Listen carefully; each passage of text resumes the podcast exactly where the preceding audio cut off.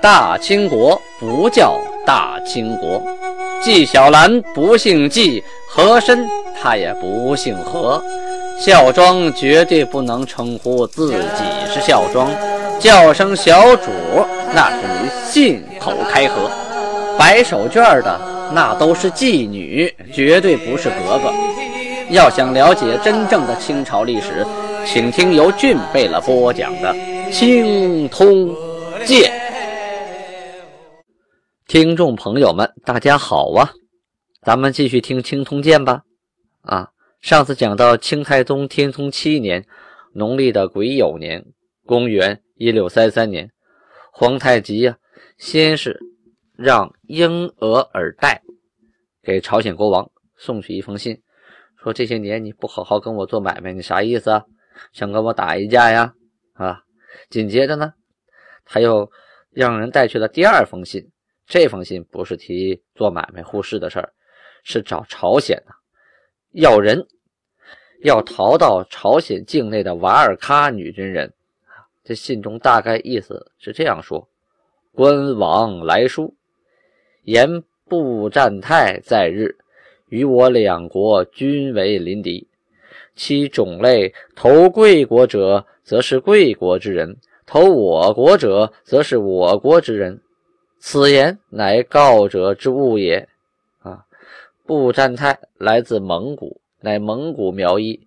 瓦尔喀与我聚居女真之地，我发祥建国，与大金相等，是瓦尔喀人民原系我国人民也。啊，先解释这一段，这是说啊当初啊，那个呃叶赫部的布占泰呀，跟这个建州啊互相开兵建仗。而且这叶赫部啊，跟朝鲜也打啊，中间呢，呃，就会夹着这个瓦尔喀人，很多瓦尔喀就逃到了那个朝鲜境内。朝鲜国王就说了：“那逃到你建州的，嗯，归你建州；逃到我朝鲜的这些人，那就归我朝鲜。”啊，那个时候不像现在啊，还反对说移民过来，那时候缺人啊，人跑过来是好事是财产啊，可以当奴隶用，所以都欢迎别的人逃过来。他就想。占为己有，可朝鲜国王啊，他想得好啊，皇太极不同意。皇太极就解释说了：“这瓦尔喀跟我可都是女真的后裔呀，我们现在发祥建国叫金国，跟当初女真建的大金国是一样一样一样的呀，我们有共同的国家呀。瓦尔喀人民他原来就是我们金国人呐。”后面信中又说：“昔年不占泰。”侵略我所遗人民，我两国由此构兵，贵国亦常闻之矣。今所取之由，盖以实系我国所遗，向争取时，因地尽贵国，素为亲友，又将人畜财物寄留者，亦有私自逗留者，所所指此等人耳，岂无故而所取哉？意思是说，啊，他说，当初啊，这这些人都是我们国家的啊，因为跟叶赫打仗，他就逃。有的呢，离你近，就把那个呃牲畜啊、财物啊，就放你那儿了。有的呢，亲戚朋友在你那儿，干脆就在你那留下住一段时间。这些人本来就是我的嘛，所以我要的就是这些人，我不是无缘无故的找你要人啊。这封信大概就这个内容。至于朝鲜国王李宗看了信之后啊。给了多少？给没给？咱们后边接着说啊。现在说十月初三日就是阳历的十一月四日，这个时候已经初冬了啊。皇太极呀，派遣国舅阿史达尔汗去哪儿呢？去外藩蒙古诸国啊，宣布刚刚颁定的新法律条规啊，条条框框。只要金国这边啊，沈阳城这边颁布了什么法律，就要派大臣到各地。去把法律传达下去啊，要不然就你一个地方知道，那等于是全国其他地方都不知道，那等于没说一样嘛，是吧？费劲着呢。这要是过去有朋友圈，发个朋友圈齐活，是吧？啊，叫蒙古各贝勒来来来，都加进群。然后呢，你看我发新法律了啊，都看见了啊，嗯，都回一个回答个到啊，到就发说明你看见了。下次违反法律呢，为你试问，这多省事儿啊！现在剧组拍戏都是通告单都在微信群里发，拍张照片啊，一看通告单，知道明天拍不拍啊？明天是休息还是工作？那时候没有啊，那时候连邮差都没有啊，所以啊，送个信可费劲了，得托人捎。这韩手底下人有的是啊，所以啊，一颁布法令啊，就派这个去蒙古地区就派的懂蒙语的额驸啊，去女真地区就派女真人啊，去汉人居住区就派汉人。总之，这法律啊，必须得让全国人民第一时间啊都知道，这才叫颁布法律嘛。话说十月初十这天呢。皇太极不高兴了，可怎么不高兴了呀？他把文馆里的满汉儒臣，就是文官不打仗这帮人啊，出主意的、出对策的这些人，还有六部的满汉起新郎啊，给叫到一块了。这起新郎是干什么的？咱们前面说过，这里多说一嘴。起新郎啊，就是替皇太极、替韩来监督这个六部大臣的啊。这些起新郎啊，早期的时候啊，就把各个贝勒啊，就是入入职当官时候发的誓言，就抄在一个牌子上，就挂在脖子上啊，二十四小时就挂脖子上啊。只要你贝勒办公，我都坐你旁边啊，我也不干政。但是呢，一旦你违背你的誓言，我有义务提醒你，启迪你的心灵。这么叫起新郎啊。皇太极把这帮人叫一块来说什么呢？说。自从这六部设立以来呀，啊，只有这吏部、户部还有兵部啊，这三部办事比较妥帖，合我的心意呀。这礼部、刑部和工部这三部办事儿，哎呀，多有缺失啊！啊，有的事情啊，是因为他们不懂、不熟悉啊，犯点错还可以宽恕。可是你们这帮人不实心办事儿啊啊！你们是干什么吃的？比如这个刑部啊，审案子，两个原告、被告应该都及时到场。到场之后，马上就得把这个见证人啊、见证人拉到现场来审问，立刻不就搞清楚怎么回事了吗？你这拖延日久以后，然后再审，过个三五天了，他们互相一串供词，你还审个屁呀？什么你也审不出来呀？啊！这这么审案子，你们都看不见吗？再说工部啊，这个工部啊是最烂的一个部啊，就是因为这工部的贝勒呀不行啊，城政下边干活的城政也不灵，你们起新郎呢更是懒惰，还有礼部，礼部办事也是净出岔子。这六部的起新郎还有文馆的文官哈，到了这儿啊，都知道皇太极要批评他们一顿，为什么呢？一进来一看气氛不对。没有好脸子啊，语气话茬都不对。等到皇太极一说话呀，啊，受表扬那三个部，哎，心里美；挨批评这三个部的起新郎啊，这心都提到嗓子眼了，也不知道一会儿等着他们是什么呀？啊，皇太极接着说了：“当初我跟你们起新郎说什么来着？啊，我跟你们说不要干预他们啊，做公事儿，让你们坐在贝勒后边，但凡他们有什么。”差池啊，错误啊！你们得启迪其心呢，你们得提个醒啊，要不然要你们做甚呢？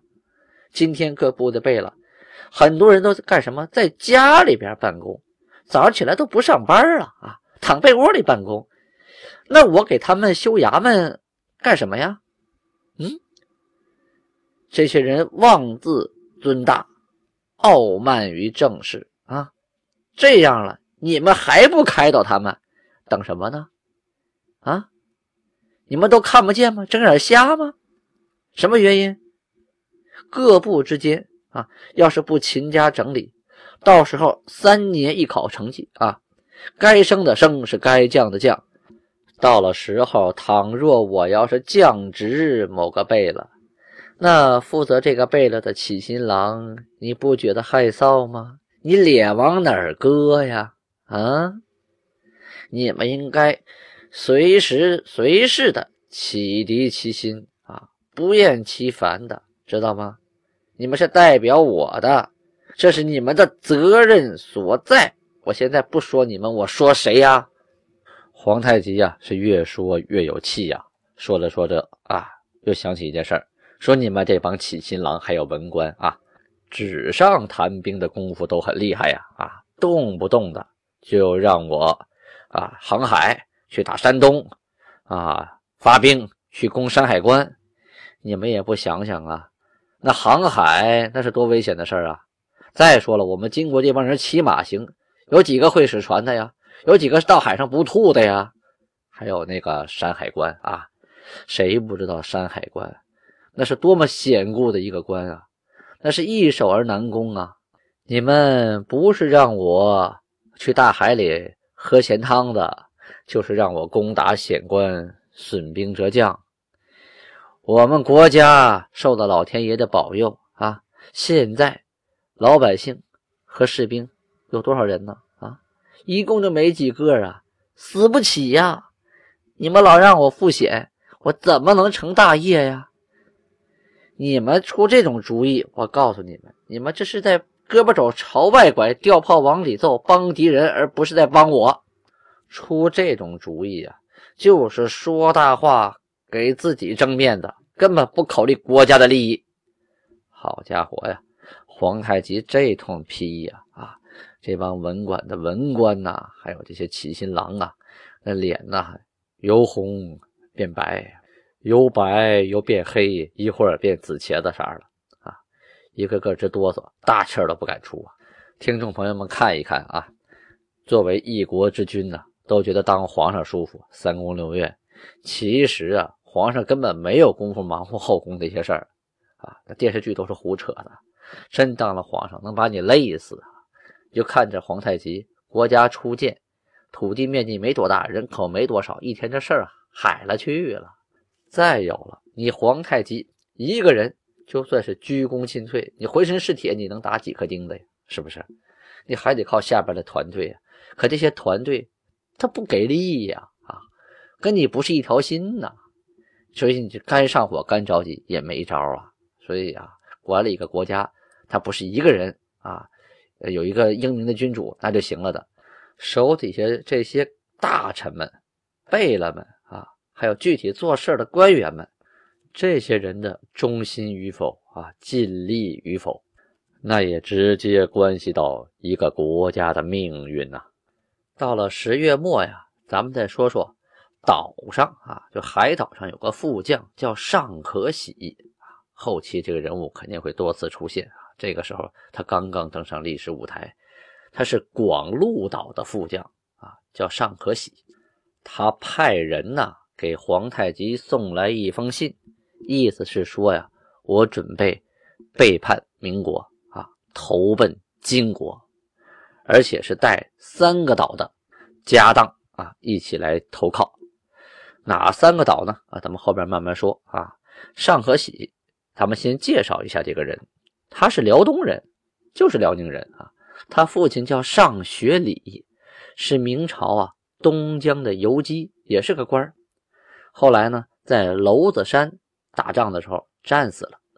一六三零年，就是崇祯三年的时候啊，黄龙被任命为东江的总兵官，驻扎在皮岛。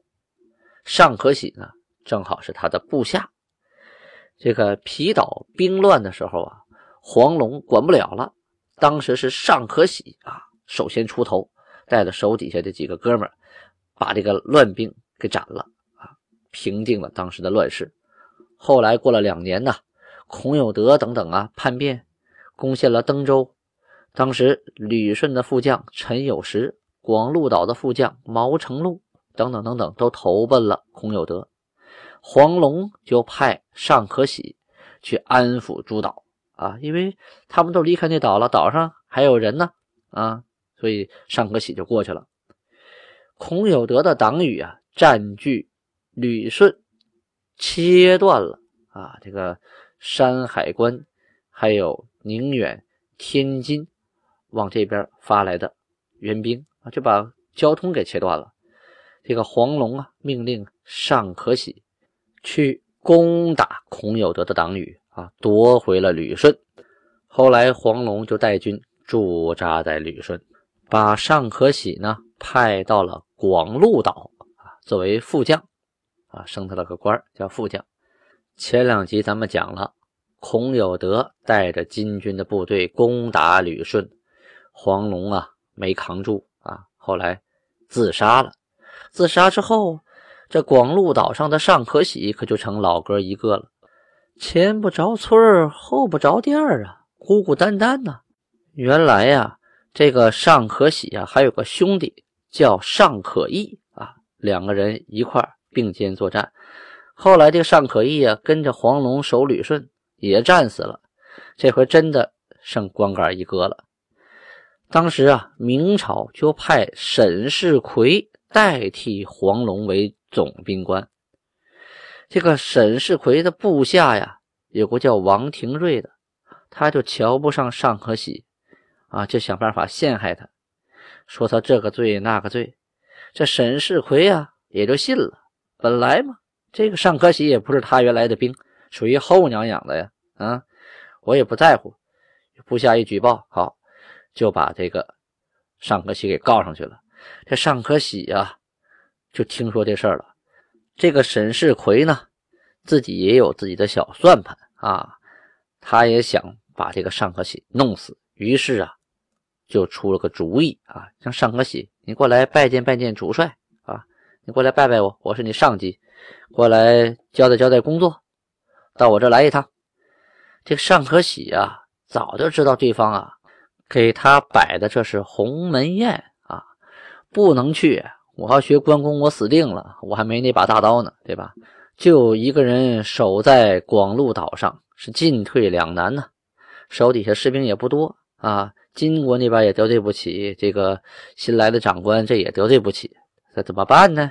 哎，于是啊，就派人派人去求皇太极，偷摸的说，我想投靠您啊，我不跟这边混了。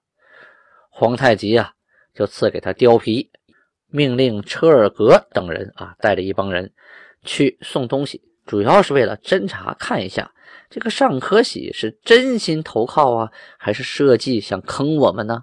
啊，这个咱们先放下尚可喜啊，因为这个给他送貂皮的人还在路上走着呢。在这个月啊，出了一件事，什么事儿呢？这徐光启这个人物死了。也就去世了！要介绍一下，这徐光启呀，啊是有作为之人。他生于一五六二年，这死于这一六三三年。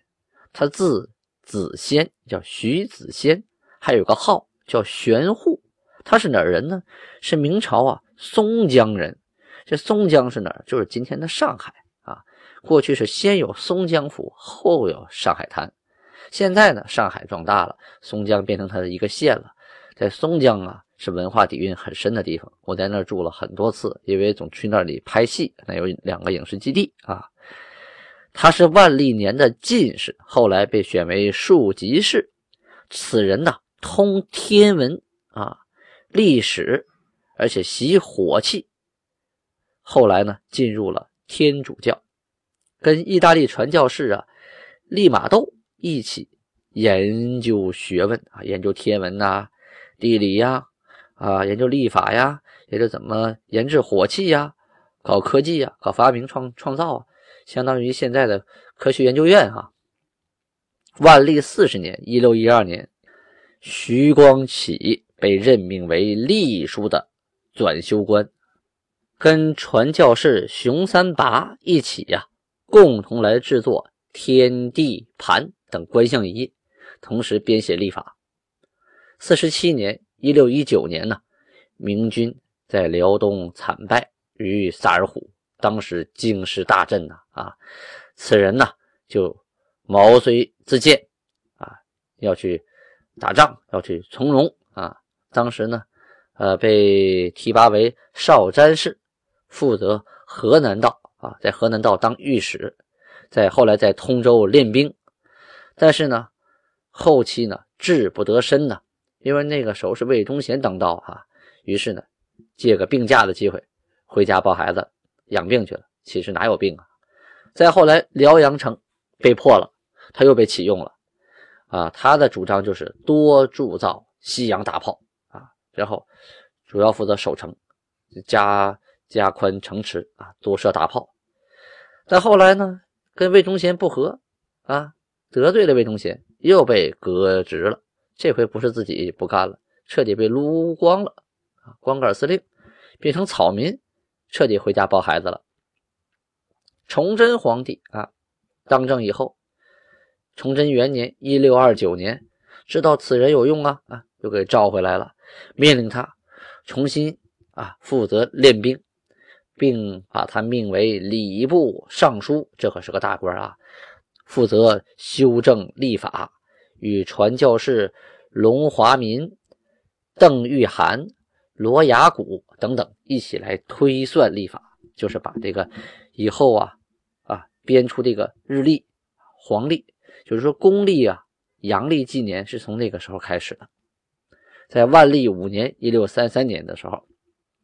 他兼东阁大学士啊，入狱机务，就是参与这个国家机务的探讨啊，是皇帝的智囊团了。